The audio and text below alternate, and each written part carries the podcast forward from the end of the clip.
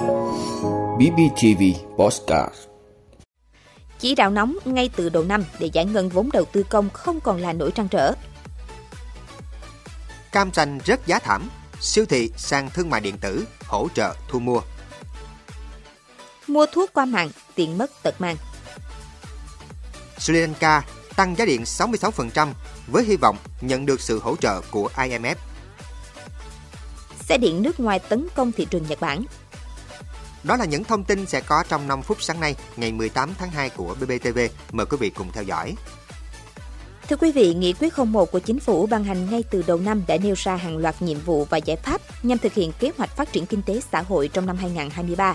Trong đó, giải ngân đầu tư công được xem là một trong những nội dung rất quan trọng. Năm 2022 có khoảng 600.000 tỷ đồng vốn đầu tư công. Tính đến hết tháng 1 năm nay, tức là hết thời hạn để giải ngân số vốn của năm ngoái, thì tỷ lệ giải ngân đạt được là gần 93% so với kế hoạch Thủ tướng giao. Sang năm 2023, số vốn đầu tư công được giao tăng thêm khoảng 140.000 tỷ đồng so với năm ngoái, tương đương tăng 25%, tức là trên 750.000 tỷ đồng phải được đưa vào nền kinh tế.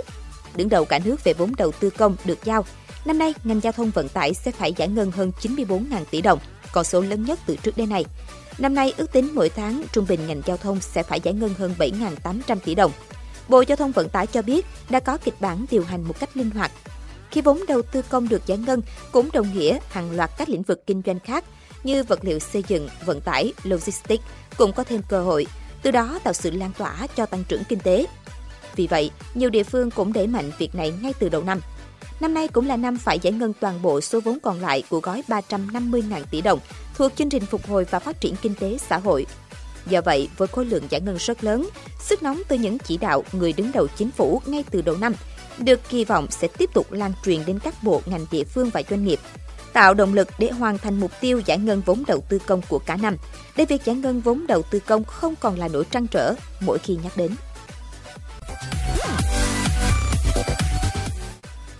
Thưa quý vị, hiện nay giá cam sành tại các tỉnh đồng bằng sông Cửu Long giảm chỉ còn từ 1 đến 2 ngàn đồng một ký, nhưng không có thương lái thu mua. Đại diện một siêu thị cho biết dự kiến tiêu thụ khoảng 25 tấn cam sành, góp phần giúp nông dân yên tâm sản xuất vụ mùa tiếp theo. Giá cam sành bán ra tại khu vực phía Nam là 10.900 đồng một ký, khu vực miền Trung và Tây Nguyên là 12.900 đồng một ký.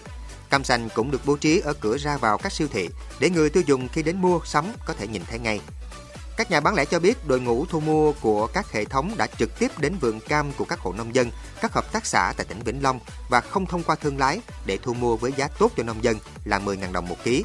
Với mức giá bán ra như hiện nay, siêu thị tính toán chi phí vận chuyển từ vườn về không lợi nhuận. Tại các hệ thống siêu thị, nhiều khách hàng mua cam sành, phần vì giá rẻ và phần vì người tiêu dùng cũng muốn ủng hộ người nông dân.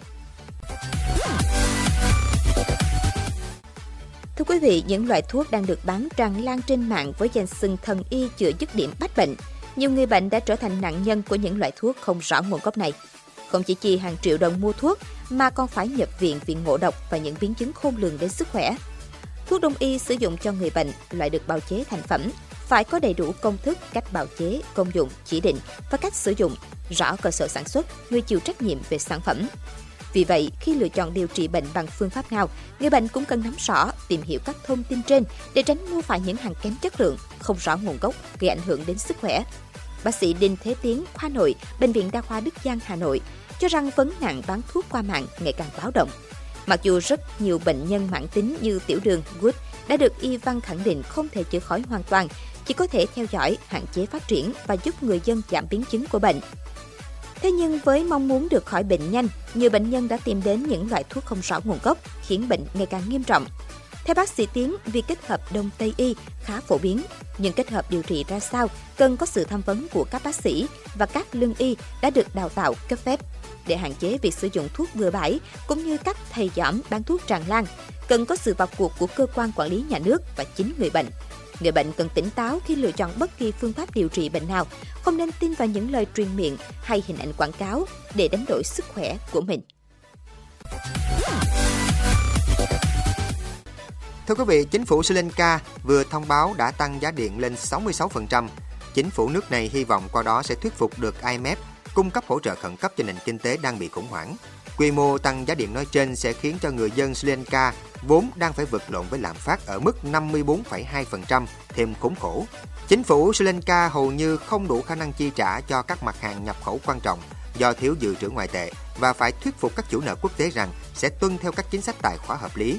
Sri Lanka đang chìm trong cuộc khủng hoảng tài chính tồi tệ nhất trong 7 thập kỷ qua và phải dồn các khoản tài chính công đang mắc nợ ồ ạt của mình để mở khóa khoản vay 2,9 tỷ đô la Mỹ của IMF đã được thỏa thuận vào tháng 9 năm 2022. Các cuộc biểu tình rầm rộ phản đối quản lý kinh tế yếu kém đã khiến cựu tổng thống Rajapaksa bị phế truất vào năm 2022 sau khi hàng ngàn người chiếm nơi ở và văn phòng làm việc của ông.